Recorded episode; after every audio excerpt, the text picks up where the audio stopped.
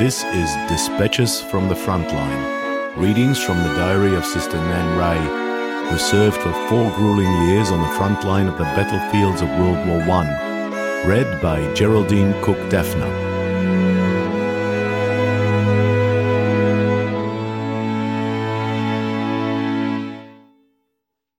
The Dispatches from the Frontline podcasts relate the lived experiences from a diary of a World War I Australian nurse, Sister Nan Reay. Born Annie Victoria Clarabelle Reay in 1884 at Coleraine, Victoria, Nan Reay, or Auntie Nan, as she was affectionately known, graduated from her nursing training at the Royal Melbourne Hospital in 1912 and became a member of the Royal Victorian Trained Nurses Association. Nan nursed privately in Australia and then London until the outbreak of the First World War. On the outbreak of war in 1914, Nan Reay was recruited to join the Australian Voluntary Hospital established by Lady Dudley in England. The Great War lasted for four years, 1914 to 1918. Everyone thought it was going to be over by Christmas. Sections of Nan Reay's diary are missing. We do not have her handwritten version, but a typewritten copy, which from its print and paper looks as if it might have been typed in the 1950s from extracts of the original. Nan's handwritten notes can be seen in the margins, where she corrected typing errors or added further information. We know from her entries that she often sent leaves, as she called her diary entries, home to Australia via London. We can only surmise that some of those leaves got lost in transit or were lost over time. The diary is read unedited, but a glossary of terms and significant World War I dates are provided with each episode. I recorded the diary every night for half an hour at dusk during Melbourne's second lockdown in 2020, which lasted from July 8th, 11:59 p.m. and ended on October 27th, 11:59 p.m. 111 days. I am recording this prologue on February the 15th, 2022. We are now two years into the pandemic. As I recorded the diary of a young Australian woman at the front line 103 years ago, it was strange listening to the language of war being used every day to describe our fight with the COVID 19 pandemic. The podcasts have potent contemporary references as we navigate the current pandemic. Reading the diary, it seemed that the language we use to describe human adversity has not changed in over 103 years. Her diary entries reference contemporary issues of care, servitude, resilience, and endurance. Traits that are embodied daily by frontline health workers all over the world during the COVID crisis. These podcasts and accompanying performed readings which comprise the project, Dispatches from the Front Line, celebrate the personal resilience, persistence, and tenacity of Sister Nan Reay. Every day, for four years during a brutal war, Sister Nan Reay donned her uniform, held the hands of dying and tortured men, and in her own words, sometimes walked in gore. Yet, despite the agonizing torment of those four years of endless confrontation with death, the barrage of machine gun fire, and often more than 22 hours on duty, she managed to write her diary. Her accounts are sparse and efficient, but nevertheless evoke an atmosphere of the true horror of what she must have seen and endured as she tended the dying very near the front lines. But Nan's entries also record friendship, resilience, humour, and great fortitude. Nan Reay's diary takes us to the most tragic aspects of the war, but also includes light-hearted moments of camaraderie and humour. I believe it resonates so directly with the lived experiences of frontline workers across the world right now. There are two versions of the diary. One is the edited excerpts for a performed reading and is an hour in length.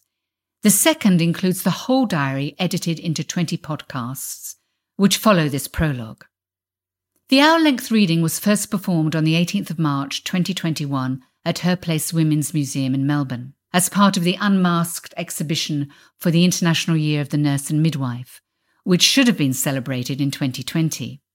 The audience included some frontline workers from the Royal Melbourne Hospital who had worked on the COVID ward since March 2020. After the reading, one nurse commented, Listening to what that First World War nurse went through just brought me straight back to ICU where we have struggled for the past year. The language and experiences of this nurse resonated so much with what we've been through. Another performed reading on 11th of December 2021 at La Mama Theatre in Carlton, Melbourne, provoked this response from a nurse who works in aged care.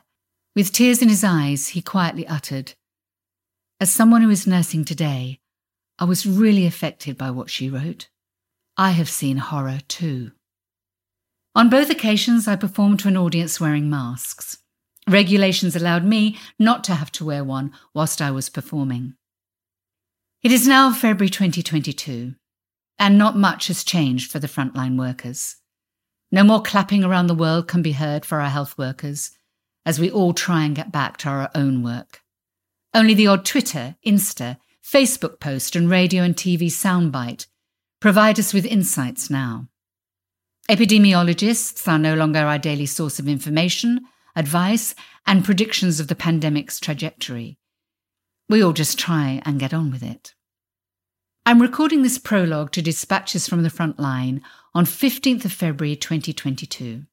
The Omicron wave has been part of our pandemic lives this year. The world is going back to a semblance of normality. I'm working in the theatre again and attending live music and theatre events. I'm double vaccinated, as is 95% of the Victorian population, and I've had my booster. I wear my mask assiduously and have rapid antigen tests as part of COVID safe regulations for surveillance testing in my workplace, which is the theatre. I wear N95 masks and still sanitize, sanitize, sanitize. I have another grandchild, a little girl whose birth date thankfully avoided her mother wearing PPE during labour and allowed her father to be at the birth. My grandson goes to childcare, so everything is as it should be. Life is back to normal. But in fact, we're all experiencing a shadow lockdown where the city of Melbourne is virtually empty and lease signs on cafes and businesses are commonplace. Although daily infection cases are released alongside the number of deaths, we no longer have contact tracing to tell us where the hotspots are nor do we know who has died or where they died. Only their loved ones will carry that information in their hearts. As you listen to Dispatches from the Front Line, we hope you will be inspired by Nan Reay's endurance and spirit, not just by reflecting upon the horror of war, nor the suffering that the COVID 19 pandemic has brought upon so many lives, but with a sense of optimism for our collective future. For further information and updates on events for Dispatches from the Frontline, please go to www.dispatchesfromthefrontline.org.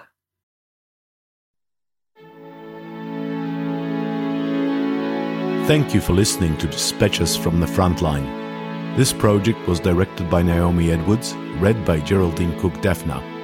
Original music and sound design by Zoltan Fecso with producing support from Tristan Meacham and voice editing by Alex Dafner. The creative team gratefully acknowledges the support of the Victorian Government through the Community Support Fund and Public Record Office Victoria and Creative Victoria with Regional Arts Victoria through the Sustaining Creative Workers initiative supported by all the Queen's Men.